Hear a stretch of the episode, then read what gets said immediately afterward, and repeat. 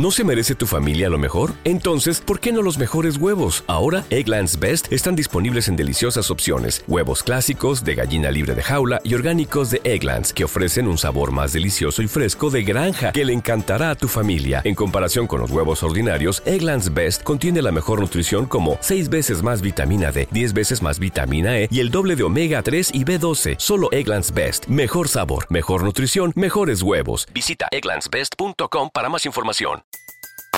Everybody in your crew identifies as either Big Mac burger, McNuggets or McCrispy sandwich, but you're the Filet-O-Fish sandwich all day. That crispy fish, that savory tartar sauce, that melty cheese, that pillowy bun? Yeah, you get it every time. And if you love the filet of fish, right now you can catch two of the classics you love for just $6. Limited time only. Price and participation may vary. Cannot be combined with any other offer. Single item at regular price. Ba da ba ba ba. El Gran Gatsby, de Francis Scott Fitzgerald.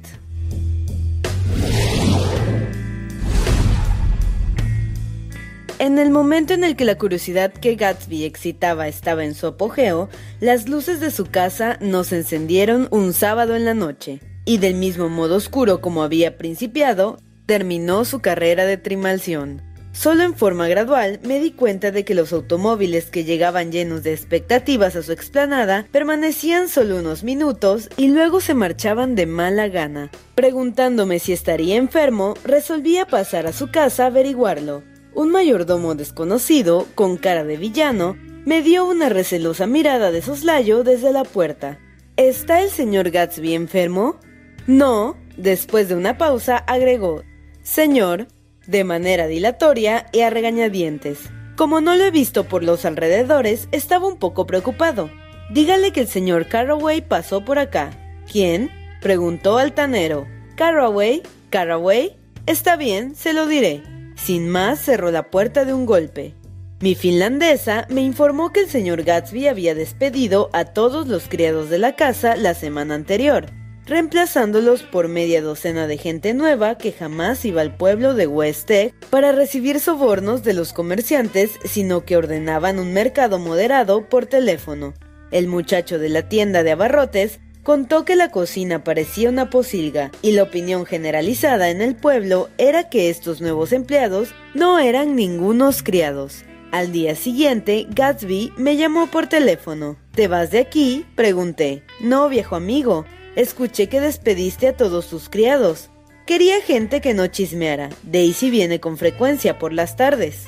Así que la gran ostentación se había desplomado como un castillo de naipes ante los ojos llenos de reproche de Daisy. Estas son algunas personas por las cuales Wolfsheim quería hacer algo.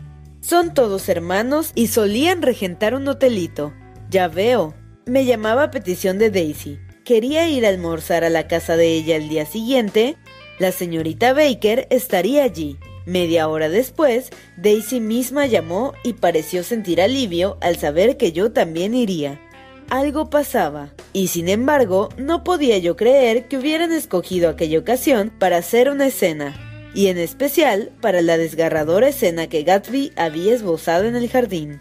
El día siguiente estaba que. Era casi el último día de verano y de hecho el más caluroso.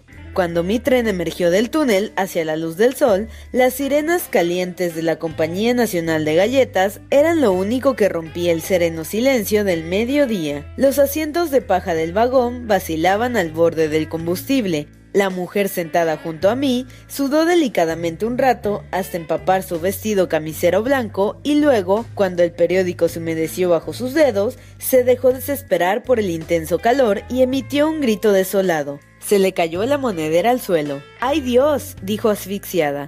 Yo me agaché desganado a recogérsela y se la devolví, sosteniéndola con el brazo estirado y haciéndola por todo el extremo, para indicar que no tenía planes de quedarme con ella. Pero aún así los que me rodeaban, incluida la dama, me miraron con desconfianza. ¿Qué clima este? dijo el conductor a los rostros familiares. ¡Qué calor! Está caliente, caliente, caliente. ¿No tienen mucho calor? ¿No les parece? Me devolvió el tiquete de transferencia con una mancha oscura producida por su mano. ¿Cómo le podía importar a alguien en este calor cuáles labios rojos quisiera besar o qué cabeza iba a humedecer el bolsillo de pijama que cubre el corazón? En el vestíbulo de la casa de los Buchanan soplaba un viento suave que nos trajo el sonido del timbre del teléfono a Gatsby y a mí mientras esperábamos en la puerta. El cuerpo del señor, rugió el mayordomo en la bocina. Lo siento, señora, pero no se lo podemos facilitar. Está haciendo demasiado calor para tocarlo esta tarde. Lo que en realidad dijo fue, sí, sí, voy a ver. Colgó el receptor y vino hacia nosotros un poco brillante para recibirnos los rígidos sombreros de paja.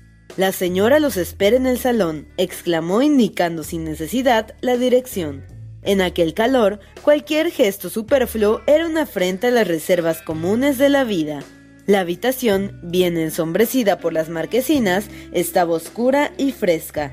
Daisy y Jordan, desmadejadas sobre un enorme sofá, como ídolos de plata, se pisaban los vestidos blancos para protegerse de la cantarina brisa de los ventiladores. No somos capaces de movernos, dijeron al unísono. Los dedos de Jordan, empolvados de blanco para disimular su piel bronceada, descansaron un rato sobre los míos. ¿Y el señor Thomas Buchanan, el atleta? pregunté. En el preciso instante escuché apagada su voz gruñona y ronca en el teléfono del vestíbulo. Gatsby estaba de pie en el centro del tapete carmesí, mirando en derredor con ojos fascinados. Daisy lo observaba, riendo con su risa dulce y excitante, una minúscula nubecilla de polvo salió al aire de su pecho. Dicen las malas lenguas, susurró Jordan, que en el teléfono está la chica de Tom. Guardábamos silencio. La voz del vestíbulo se elevó mostrando disgusto. Muy bien, entonces ya no le voy a vender el auto. No tengo ninguna obligación con usted. Y molestarme con eso a la hora de almorzar no se lo permito. Tiene el auricular abajo, exclamó Daisy con cinismo. No es así, le aseguré. Es una transacción de verdad. Lo sé por casualidad. Tom abrió la puerta de golpe, tapando el espacio por un instante con su gran tamaño y entró al salón. Señor Gatsby estiró su mano ancha y aplanada con un bien disimulado disgusto. Me place verlo, señor Nick. Prepáranos un trago frío, exclamó Daisy. Cuando hubo salido de la habitación de nuevo, ella se levantó, caminó hacia Gatsby y atrayendo su rostro, le dio un beso en la boca. Tú sabes que te amo, murmuró. Te olvidas que hay una dama presente, dijo Jordan. Daisy miró en derredor con dudas. Besa también tú a Nick. ¡Qué chica más baja y vulgar! No me importa, exclamó Daisy y comenzó a cargar la chimenea de ladrillo. Recordó entonces el calor y culpable se sentó en el sofá justo en el momento en el que una niñera con ropa recién planchada entraba en la habitación llevando a una niñita de la mano. Mi diosa, preciosa, canturreó, extendiendo las manos. Ven a donde tu mamita que te ama tanto. La niña, a quien la niñera había soltado ya, salió corriendo por la habitación y se hundió con timidez en el vestido de la madre. Mi diosa preciosa, ¿te empolvó tu madre tu pobre pelito rubio? Párate y di, ¿cómo están? Gatsby y yo nos agachamos por turnos para apretar su manita reacia. Después, él siguió mirando a la niña con sorpresa. No creo que hasta aquel momento hubiera creído que en verdad existía. Me vestí antes del almuerzo, dijo la niña, volviéndose ansiosa hacia Gatsby. Eso fue porque tu mamá quiere que te vean bien linda. Su rostro se hundió en el único pliegue del pequeño cuello blanco. Eres un sueño, un absoluto sueñito. Sí, admitió la niña con calma. La tía Jordan también tiene un vestido blanco. ¿Te gustan los amigos de mamá? Daisy la hizo volverse para que pudiera dar la cara a Gatsby. ¿Te parecen bonitos? ¿Dónde está papi? Se parece a mí, explicó Daisy. Tiene el cabello y el óvulo de mi cara. Daisy se sentó de nuevo en el sofá, la niñera dio un paso adelante y la tomó de la mano. Ven, Pami.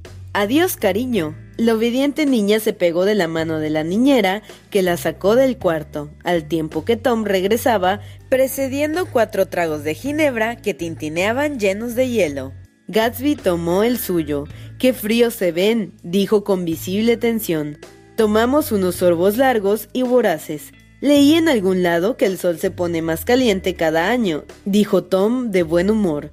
Parece ser que muy pronto la Tierra se va a caer en el sol, o tal vez es todo lo contrario. El sol se está poniendo más frío cada año. Ven, salgamos, le sugirió a Gatsby. Quiero que le eches una mirada al lugar. Yo salí con ellos a la terraza. En el verde estuario, estancado por el calor, un botecito de vela se arrastraba con lentitud hacia el mar más fresco. Los ojos de Gatsby lo siguieron por un momento, levantó la mano y señaló hacia el otro lado de la bahía. Vivo exactamente al frente de ustedes. Eso veo. Nuestros ojos se elevaron sobre el rosal y el prado caliente y las basuras llenas de maleza de los días del sol canicular de la playa. Lentas, las alas blancas del bote se movían contra el frío límite azul del firmamento. Más allá se extendía el ondulado océano con su miriada de plácidas islas. Ese es un buen deporte, dijo Tom, asintiendo con la cabeza. Me gustaría estar con él allá una hora. Almorzamos en el comedor, oscurecido también para contrarrestar el calor, pasando la alegría tensa con cerveza fría. ¿Qué va a ser de nosotros esta tarde? exclamó Daisy. Y al día siguiente y los próximos 30 años, no seas morbosa, dijo Jordan. La vida comienza de nuevo cuando llega la frescura del otoño. Pero es que está haciendo tanto calor, dijo Daisy a punto de llorar. Y todo está tan confuso. Vámonos para la ciudad. Su voz luchó contra el calor, golpeándolo, esculpiendo formas a partir de su sinsentido.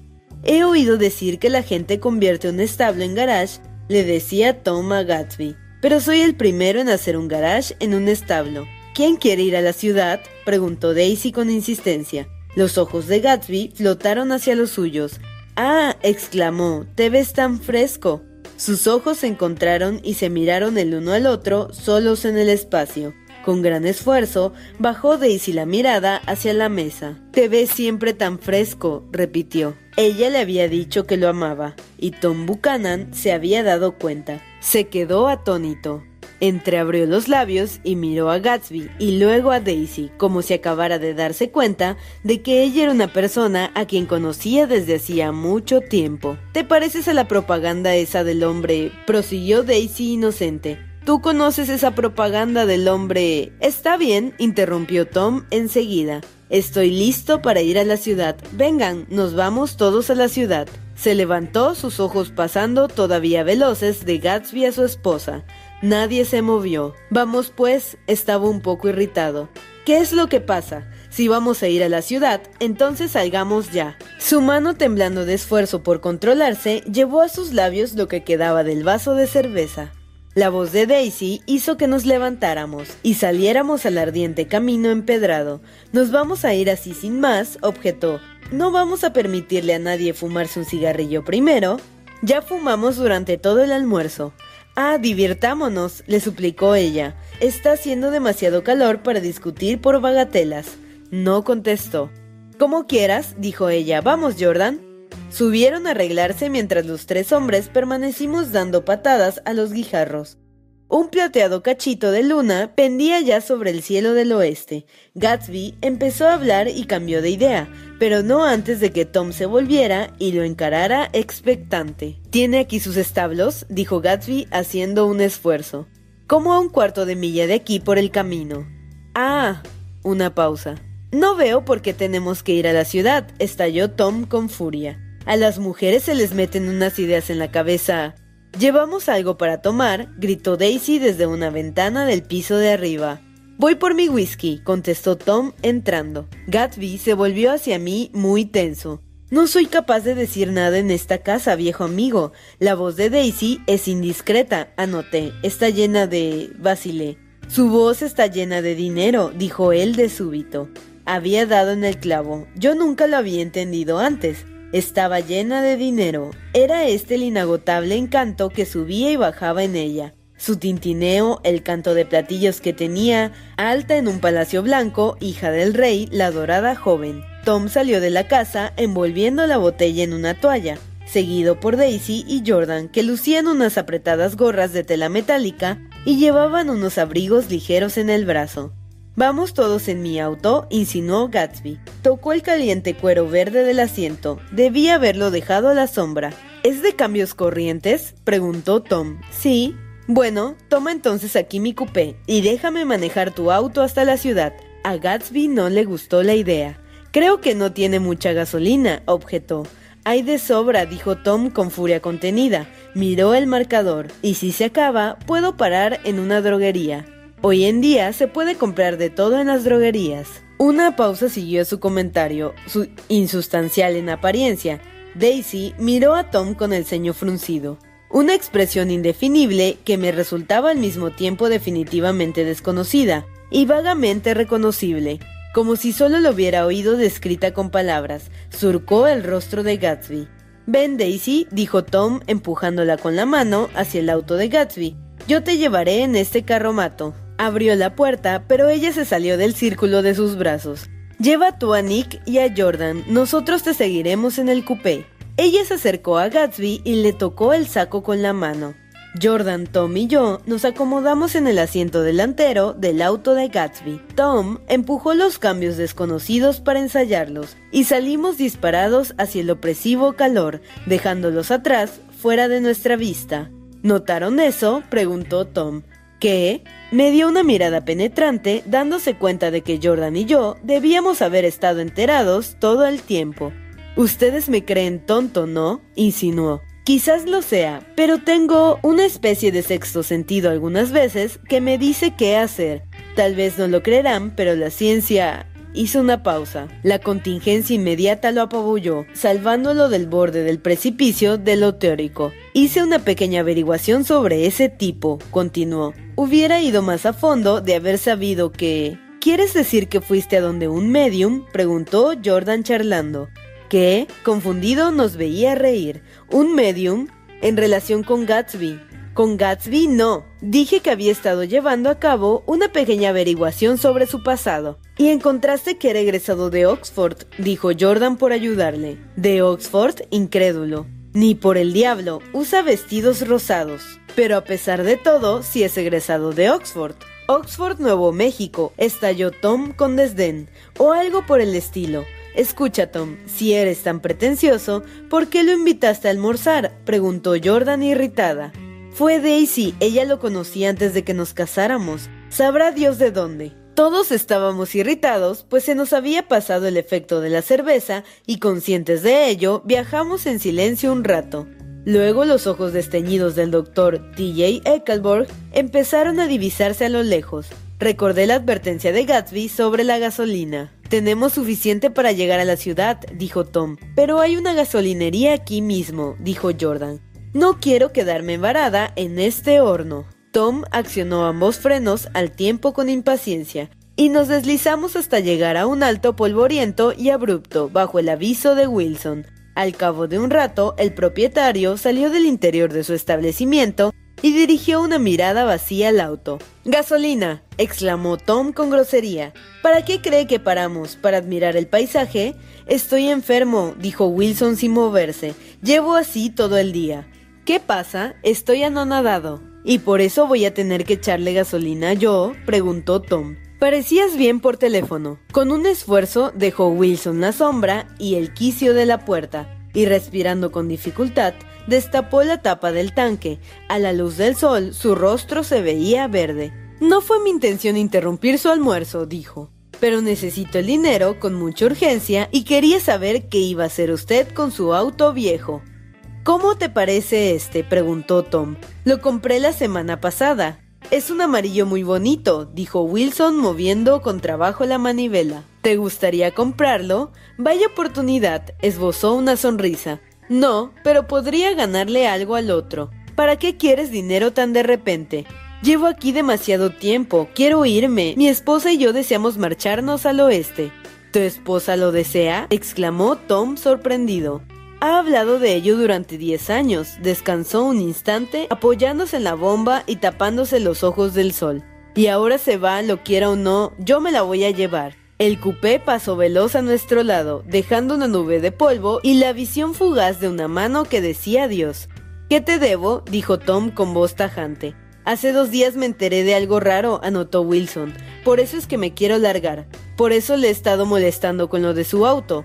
¿Qué te debo? Un dólar con veinte. El sol implacable empezaba a aturdirme y pasé un mal momento antes de darme cuenta que hasta ahora su recelo no había recaído sobre Tom.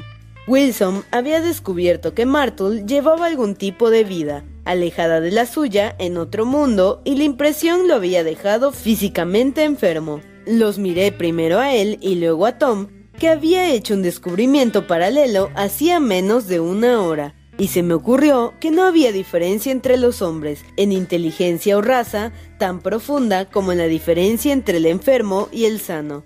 Wilson estaba tan enfermo que parecía culpable, imperdonablemente culpable, como si hubiera acabado de dejar a una pobre chica esperando un hijo. Te daré el auto, dijo Tom. Te lo mando mañana por la tarde. Este lugar tenía siempre un no sé qué de un inquietante a plena luz del día. En ese momento volví la cabeza como si me hubiesen prevenido con respecto a algo detrás de mí.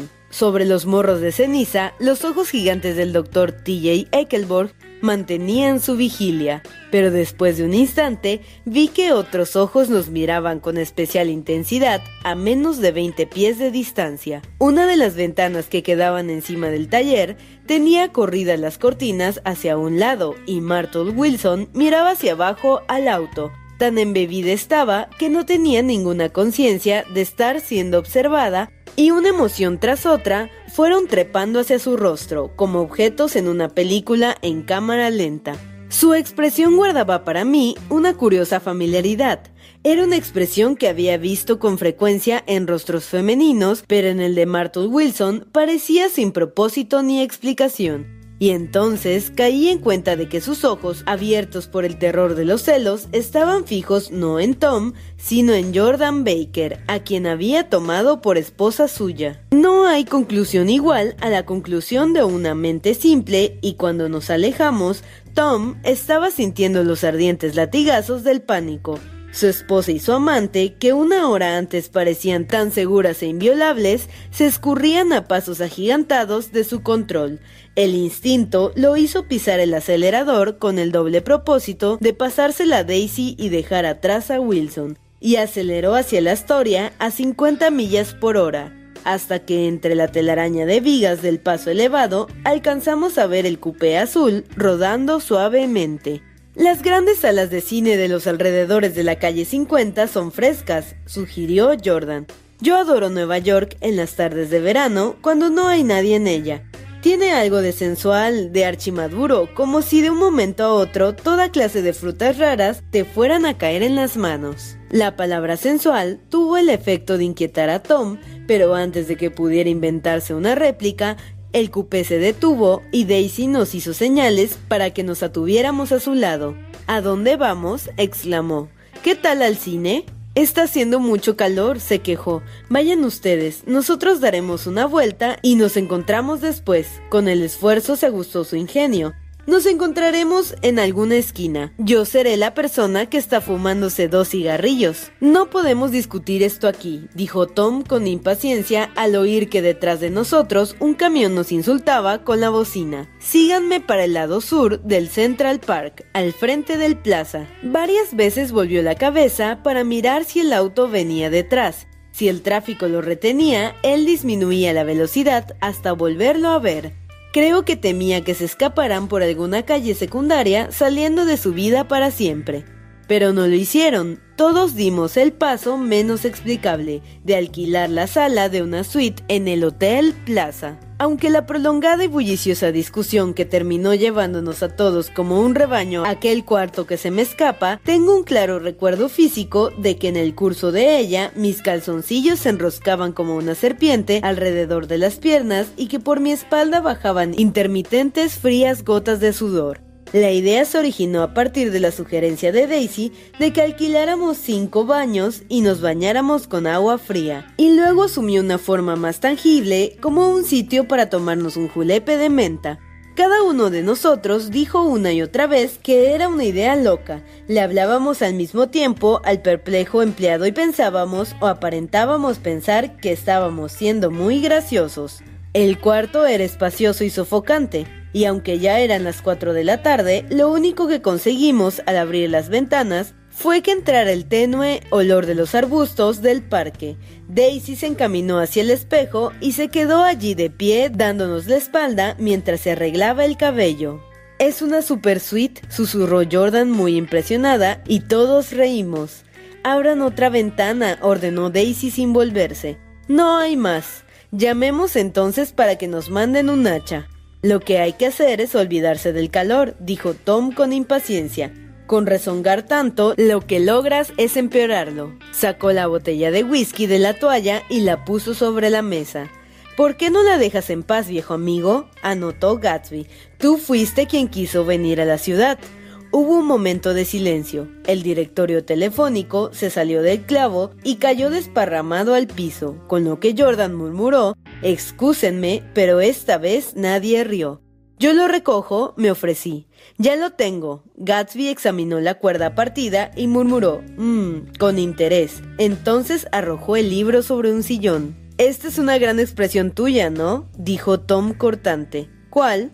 Todo ese asunto de viejo amigo, ¿dónde te la levantaste? Mira, Tom, por favor, dijo Daisy volviéndose del espejo. Si vas a ponerte a hacer comentarios personales, no me quedo ni un minuto más. Llama y ordena que traigan hielo para el julepe. Cuando Tom tomó el auricular, el calor comprimido explotó en sonidos y en ese momento comenzamos a escuchar los portentosos acordes de la marcha nupcial de Mendelssohn desde el salón de bailes de la planta baja. Imagínense casarse uno con alguien en medio de semejante calor, exclamó Jordan con desaliento. Ya ven, y yo me casé a mediados de junio, recordó Daisy. Luzville en junio. Alguien se desmayó. ¿Quién fue el que se desmayó, Tom? Biloxi se limitó a contestar su marido.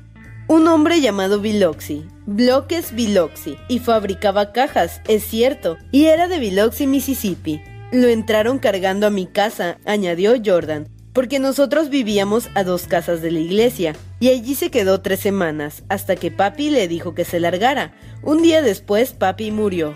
Un instante después agregó como si pudiera haber soñado irreverente. No había ninguna relación. Yo conocí a un Bill Biloxi, de Memphis, anoté.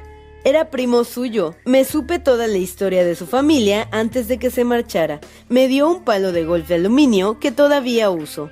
La música había cedido al comenzar la ceremonia y ahora entraba flotando por la ventana un largo brindis seguido de intermitentes gritos de Sí, bravo y luego un estallido de jazz cuando comenzó el baile. Nos estamos volviendo viejos, dijo Daisy. Si estuviéramos jóvenes, nos levantaríamos y nos pondríamos a bailar. Recuerda lo que le pasó a Biloxi, la previno Jordan. ¿Dónde lo conociste, Tom? Biloxi se concentró con esfuerzo. Yo no lo conocía, era amigo de Daisy. No era amigo mío, negó Daisy. Jamás lo había visto antes. Vino en el vagón particular. Pues él dijo que te conocía. Dijo que había crecido en Louisville. Asa Bird lo trajo al último minuto y preguntó si había sitio para él. Jordan sonrió. Estaba viajando de gorra para llegar a su casa. Me dijo que había sido presidente de tu grupo en Yale. Tom y yo nos miramos extrañados. ¿Biloxi? Como primera medida, no teníamos ningún presidente. El pie de Gatsby estaba dando una serie de inquietos y cortos tamborileos. Y de repente Tom lo miró. A propósito, señor Gatsby, entiendo que usted es egresado de Oxford. No exactamente. Oh, sí, entiendo que usted estudió allí. Sí, allí estudié. Una pausa. Luego, Tom, con voz incrédula e insultante, usted debió haber estado allí más o menos por la misma época que Biloxi estuvo en New Haven. Otra pausa. Un camarero entró trayendo la menta y el hielo picados, pero no rompía el silencio con sus gracias y con la suavidad al cerrar la puerta. Este tremendo detalle iba a ser aclarado al fin. Ya le dije que estudié allí, dijo Gatsby.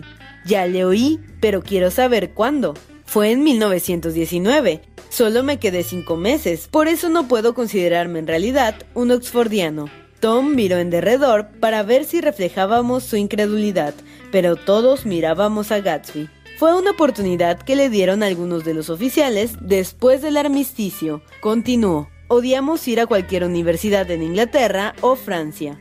Yo quería levantarme y darle una palmada en la espalda. Sentí un renovarse de mi más plena confianza en él, como el que había sentido algunas veces en el pasado. Daisy se levantó con una sonrisa incipiente y se acercó a la mesa. Destapa el whisky, Tom, le ordenó, y te prepara un julepe de menta. entonces dejará de parecerte a ti mismo lo estúpido que eres. Mira la menta. Espera un minuto, deseo hacerle a Gatsby una pregunta más. Adelante, dijo Gatsby cortés. At Parker, our purpose is simple. We want to make the world a better place by working more efficiently, by using more sustainable practices, by developing better technologies. We keep moving forward. With each new idea, innovation, and partnership, we're one step closer to fulfilling our purpose every single day. To find out more, visit parker.com/purpose. Parker, engineering your success.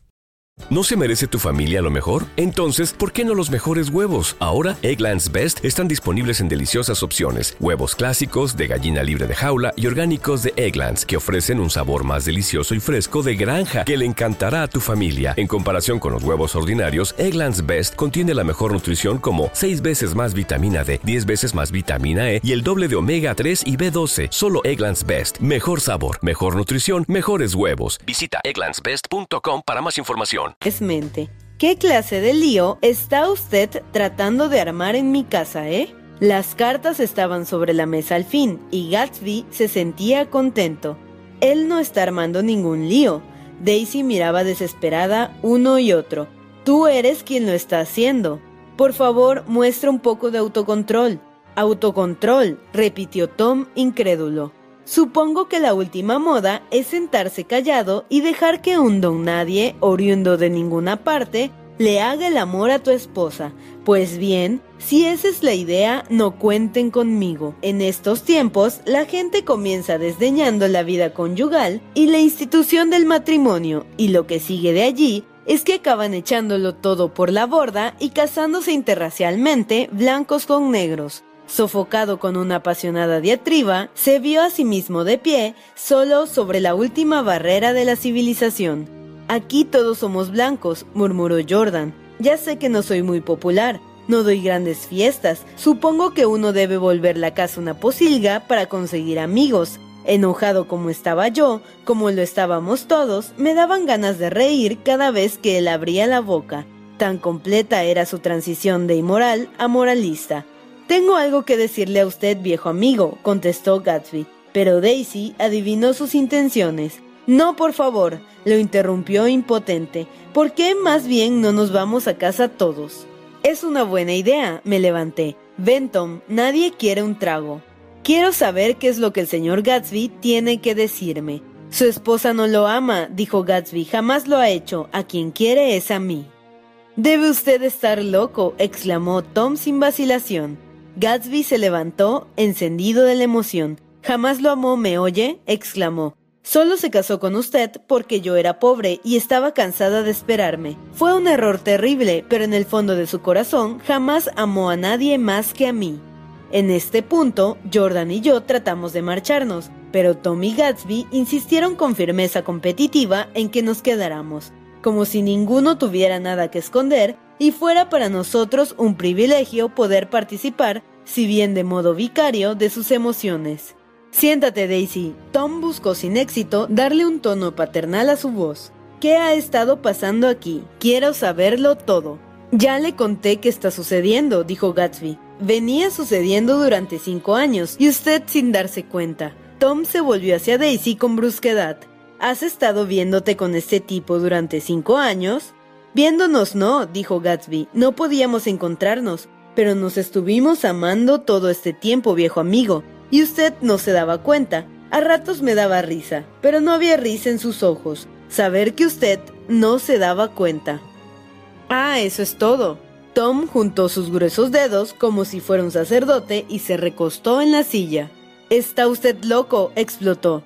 Yo no puedo hablar de lo que sucedió hace cinco años porque no conocía a Daisy entonces, y que me maten si logro comprender cómo pudo arrimársele a menos de una milla, a no ser que fuera usted el mensajero de la tienda que le traía el mercado a la puerta trasera. Pero todo lo demás es una maldita mentira. Daisy me amaba cuando se casó conmigo y me ama ahora. No, dijo Gatsby moviendo la cabeza. Ella me ama para que lo sepa. El problema es que a veces se le meten ideas tontas en la cabeza y no sabe lo que hace asintió con la cabeza haciendo un ademán de sabiduría. Y lo que es más, yo también la amo. De vez en cuando me echo una canita al aire y meto las patas, pero siempre regreso y en el fondo de mi corazón la he amado siempre. Me das asco, dijo Daisy. Se volvió hacia mí y su voz, una octava más baja, llenó la habitación de motivo desdén. ¿Sabes por qué nos vinimos de Chicago? Me extraña que no te hayan invitado a escuchar la historia de aquella canita.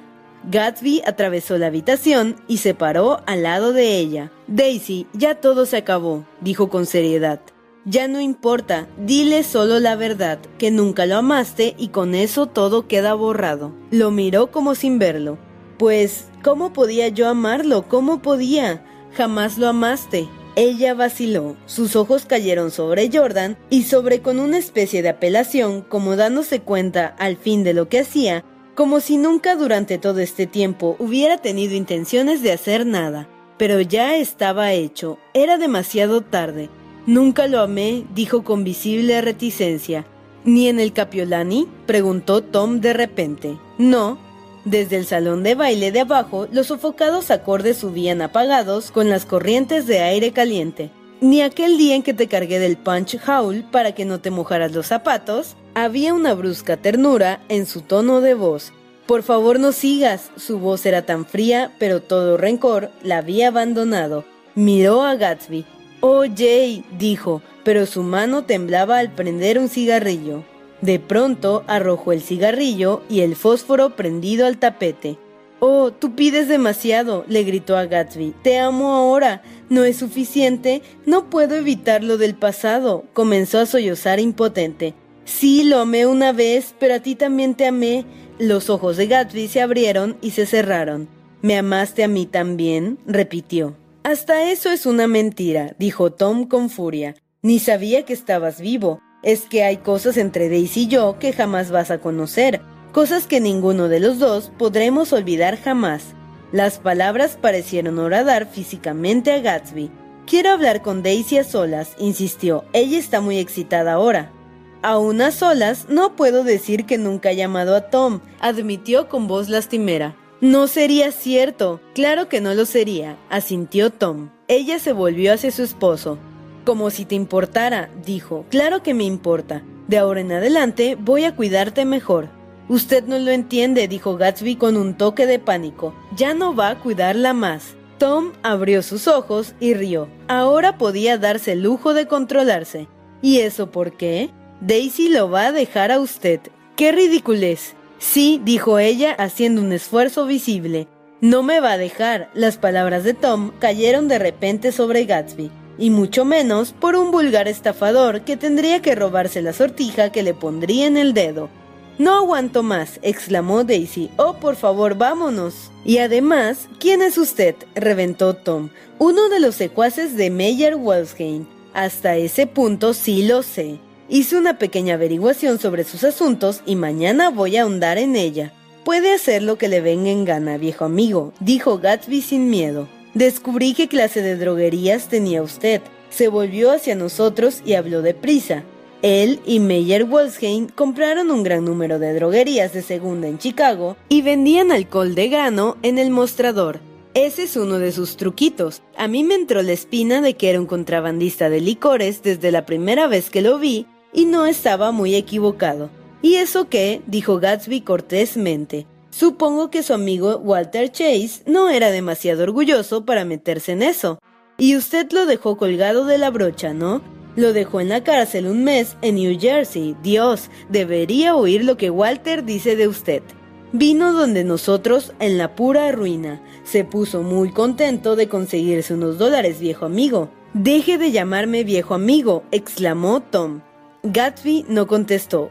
Walter también podría haberlo denunciado a usted por violar las leyes de apuestas, pero Wolfsheim lo obligó a callarse la boca. Aquella mirada desconocida pero reconocible volvió al rostro de Gatsby. Ese negocio de las droguerías era solo para ganar unos centavos, continuó Tom con lentitud. Pero ahora está usted metido con algo que Walter teme contarme. Observé a Daisy, que miraba aterrorizada ya a Gatsby, ya a su marido y a Jordan, que había comenzado a poner en equilibrio el invisible pero absorbente objeto en la punta de su mentón. Entonces me volví hacia Gatsby y me quedé pasmado por su expresión.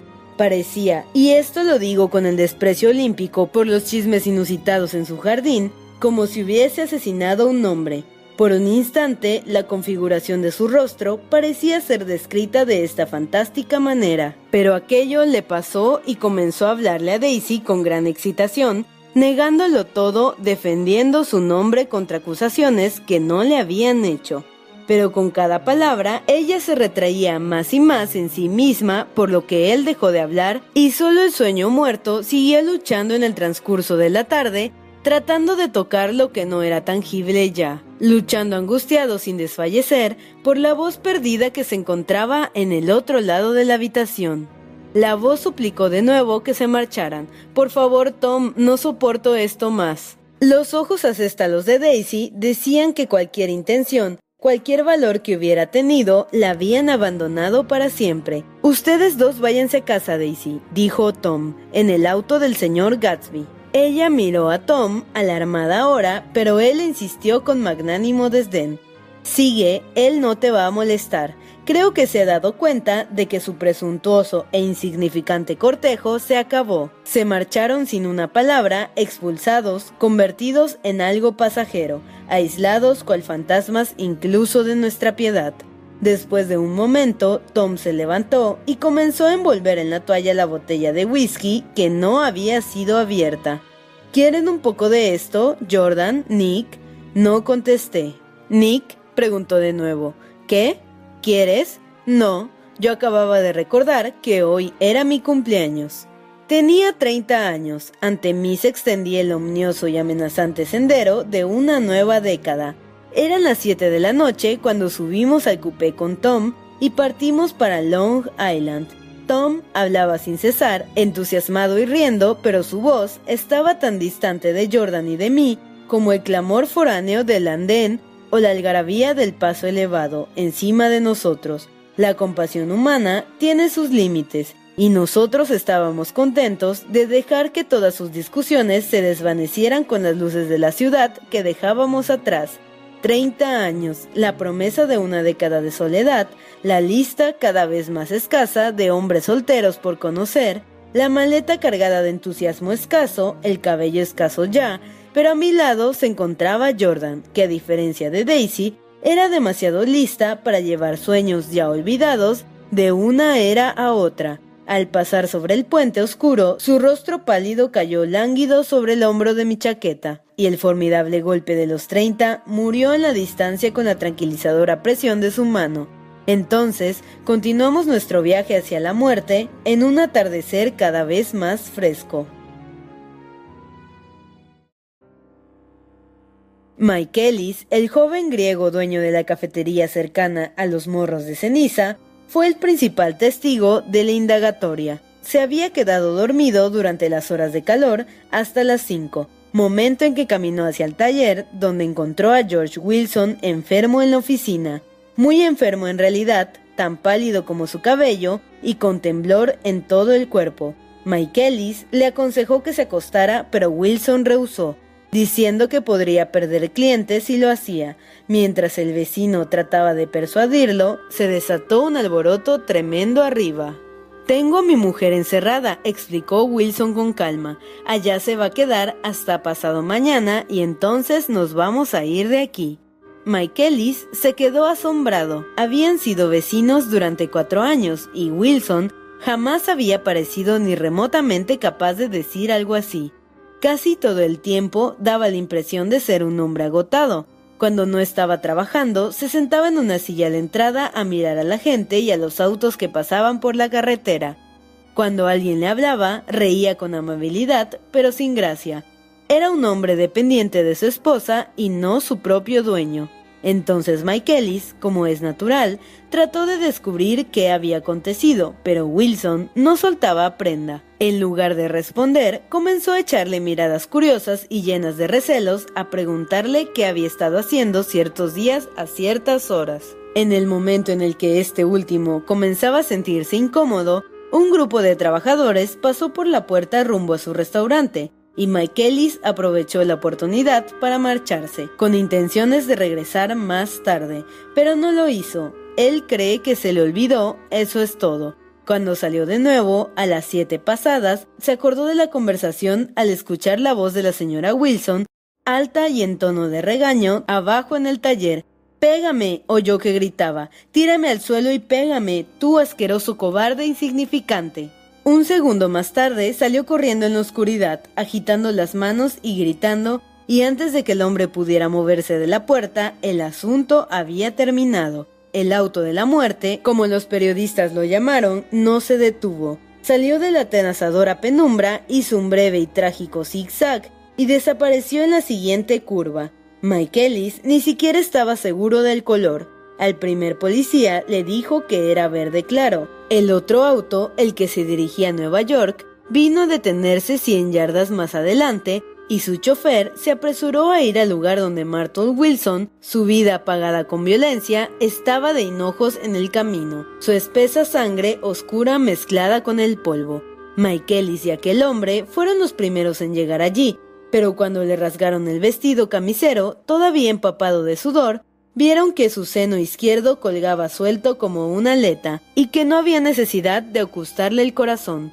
Tenía la boca bien abierta y rasgada por las comisuras, como si se hubiera ahogado un poco al renunciar a la tremenda vitalidad que había almacenado por tanto tiempo. Cuando estábamos a alguna distancia todavía, vimos tres o cuatro automóviles y una muchedumbre. Un choque, dijo Tom. Qué bien, así Wilson tendrá algo que hacer al fin. Disminuyó la velocidad, pero sin intención de detenerse hasta que al acercarnos los rostros demudados y atentos de la gente que estaba en el taller lo llevaron a frenar automáticamente. Echemos una miradita, dijo vacilando. Solo un vistazo. Me di cuenta entonces de que del taller salía sin interrupciones un gemido hueco que a medida que salíamos del coupé y caminábamos hacia la puerta se convirtió en palabras. ¡Oh, Dios mío! Pronunciadas una y otra vez en una queja entrecortada. Algo muy grave pasó aquí, dijo Tom asustado. Se empinó y miró sobre el círculo de cabezas hacia el taller alumbrado solo por una luz amarilla que colgaba del techo y se mecía en una canasta. Dejó escapar entonces un gruñido ronco de la garganta y empujando a la gente con sus poderosos brazos logró abrirse paso. El círculo se volvió a cerrar con un murmullo general de protesta. Pasó un minuto antes de que yo pudiera ver algo. Luego, unos recién llegados desbarataron el círculo otra vez y de repente Jordan y yo fuimos empujados hacia adentro.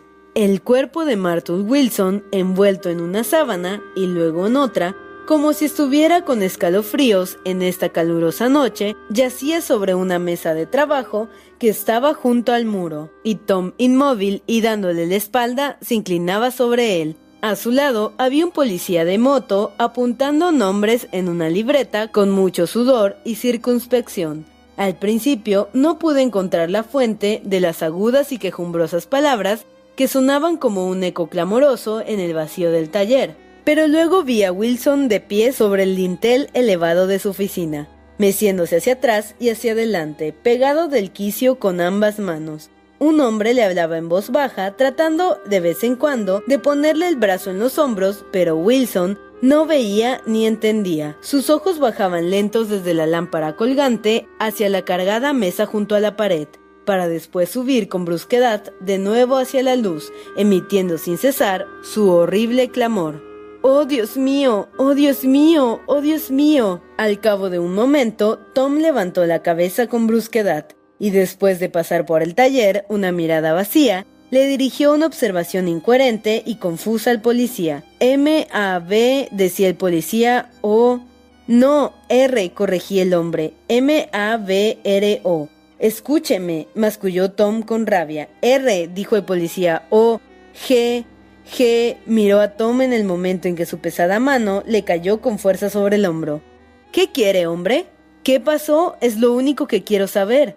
Un auto la golpeó, la mató ahí mismo, la mató ahí mismo, repitió Tom con la mirada fija.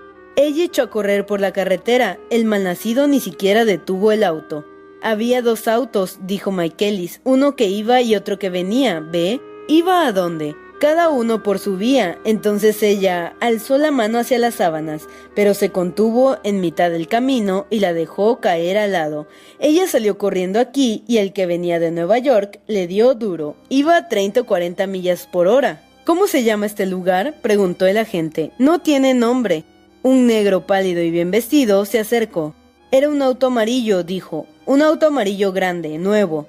¿Presenció usted el accidente? preguntó el policía. No, pero el auto me superó en la carretera. Iba a más de 40, a 50 o 60. Venga para acá y deme su nombre. Cuidado ahora. Algunas palabras de esta conversación debieron haberle llegado a Wilson, que se balanceaba en el quicio de la puerta de su oficina, porque de un momento a otro un nuevo tema encontró salida entre sus ahogados gritos. No me tienen que decir qué auto era, yo sé qué clase de auto era. Al mirar a Tom, vio la masa muscular en su espalda contraerse bajo el saco. Caminó deprisa hacia Wilson y de pie frente al suyo lo alzó con firmeza por los antebrazos. Tienes que controlarte, le dijo con brusquedad para calmarlo. Los ojos de Wilson cayeron sobre él, comenzó a empinarse y de no haber sido por Tom, se hubiera ido de bruces. Escucha, dijo Tom, zarandeándolo un poco. Acabo de llegar de Nueva York. Venía a traerte aquel coupé de que hablamos. Aquel auto amarillo que yo manejaba esta tarde no era mío, ¿me oyes? No lo he visto en toda la tarde. Solo el negro y yo estábamos a la distancia suficiente para oír lo que decía, pero el agente captó algo en el tono y se volvió a mirar con ojos maliciosos. ¿Qué es todo eso? preguntó. Soy amigo suyo. Tom volvió la cabeza, pero mantuvo a Wilson firmemente asido. Él dice que sabe cuál auto fue, un auto amarillo. Un fugaz impulso llevó al policía a mirar a Tom con recelo. ¿De qué color es su auto? Azul, es un coupé. Acabamos de llegar de Nueva York, dije. Alguien que había andado un poco detrás de nosotros lo confirmó, y el policía se dio la vuelta. Ahora, si me lo permiten, yo anoto bien ese nombre. Agarrando a Wilson como si fuera un juguete, Tom se lo llevó a la oficina, lo sentó en un taburete y regresó. Alguien haga el favor de ir allá y sentarse con él, ordenó autoritario. Observé que los dos hombres que estaban más cerca se miraron y entraron a regañadientes a la habitación. Entonces le cerró la puerta y bajó de un solo paso, evitando mirar la mesa. Al pasar junto a mí, me susurró, Vámonos. Consciente de lo que hacía, abriéndose paso con sus brazos autoritarios, empujamos a la multitud que seguía formándose y pasando junto a un médico que venía deprisa, maletín en mano, a quien habían llamado con esperanzas absurdas media hora antes. Tom manejó con lentitud hasta que doblamos la curva, entonces apoyó el pie con fuerza en el acelerador y el coupé salió despedido y se adentró en la noche. Un rato más tarde escuché un sollozo ronco y quedo, y vi que tenía el rostro bañado en lágrimas. Ese maldito cobarde, gimió. No fue capaz ni de detener el auto. La casa de los Buchanan se nos presentó de repente a través de los árboles oscuros y rumorosos. Tom se detuvo junto al pórtico y miró al segundo piso donde dos ventanas luminosas parecían flores entre la hiedra.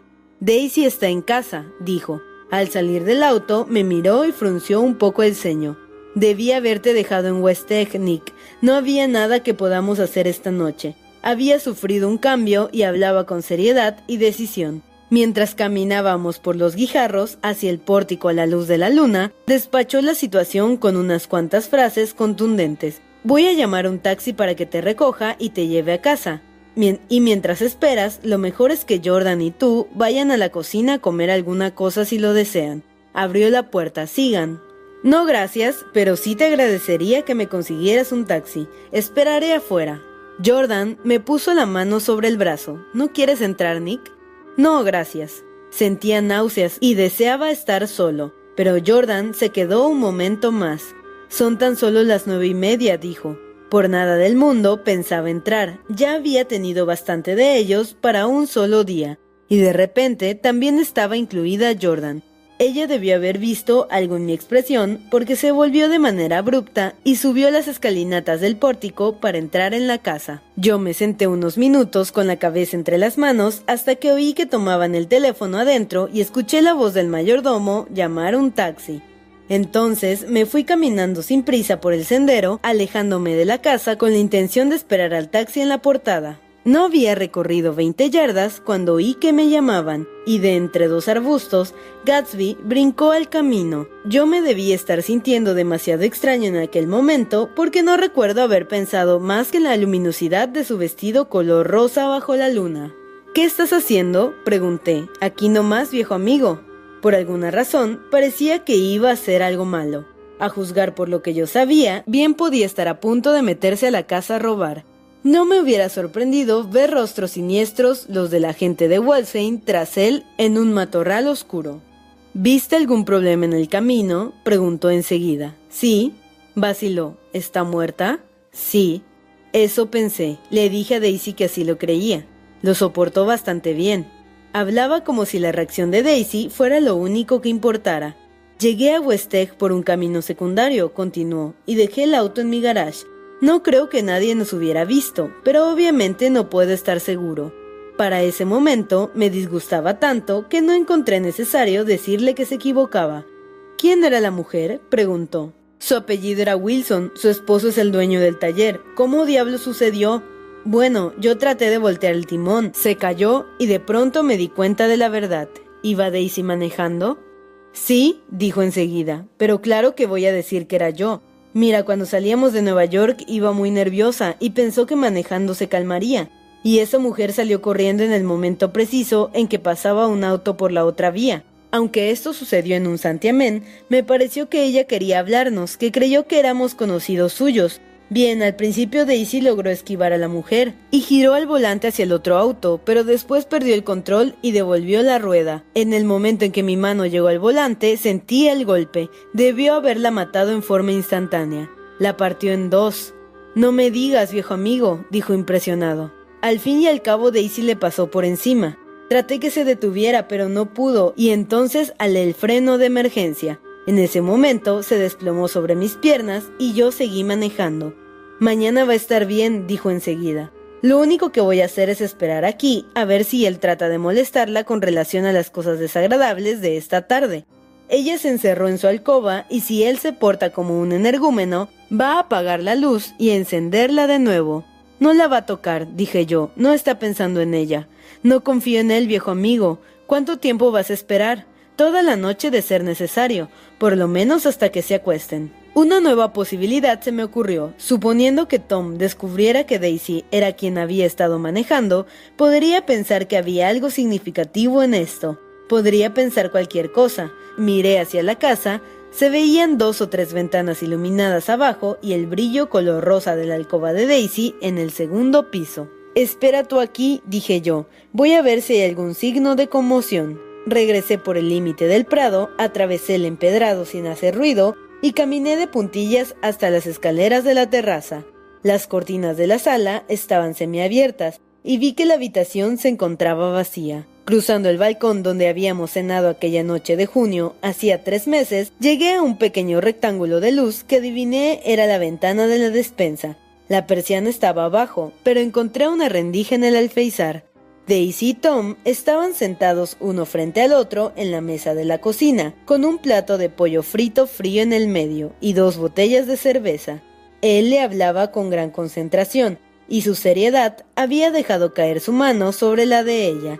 Daisy lo miraba de vez en cuando y asentía con una inclinación de cabeza. Si bien no estaban contentos y ninguno de los dos había tocado la cerveza o el pollo, tampoco parecían infelices. En el cuadro se percibía la inconfundible atmósfera de una intimidad natural y cualquiera hubiera dicho que conspiraban. Cuando me iba alejando del pórtico, en las puntas de los pies, escuché que el taxi tanteaba el camino en la oscura senda que daba a la casa.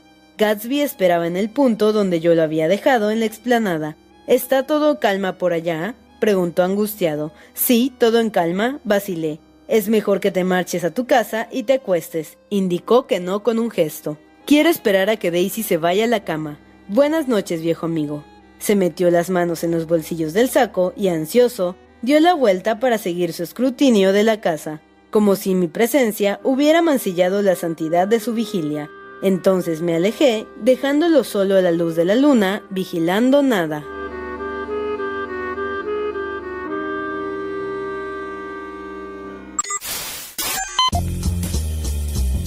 No te pierdas la continuación de esta historia.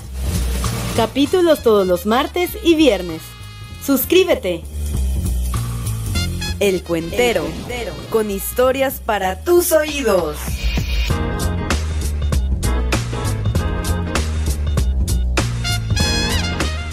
¿No se merece tu familia lo mejor? Entonces, ¿por qué no los mejores huevos? Ahora, Egglands Best están disponibles en deliciosas opciones. Huevos clásicos, de gallina libre de jaula y orgánicos de Egglands, que ofrecen un sabor más delicioso y fresco de granja que le encantará a tu familia. En comparación con los huevos ordinarios, Egglands Best contiene la mejor nutrición como 6 veces más vitamina D, 10 veces más vitamina E y el doble de omega 3 y B12. Solo Egglands Best. Mejor sabor, mejor nutrición, mejores huevos. Visita egglandsbest.com para más información.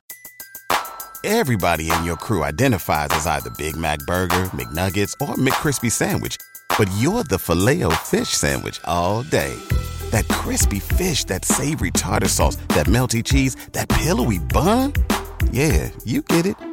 Every time. And if you love the filet of fish, right now you can catch two of the classics you love for just $6. Limited time only. Price and participation may vary. Cannot be combined with any other offer. Single item at regular price. Ba da ba ba ba.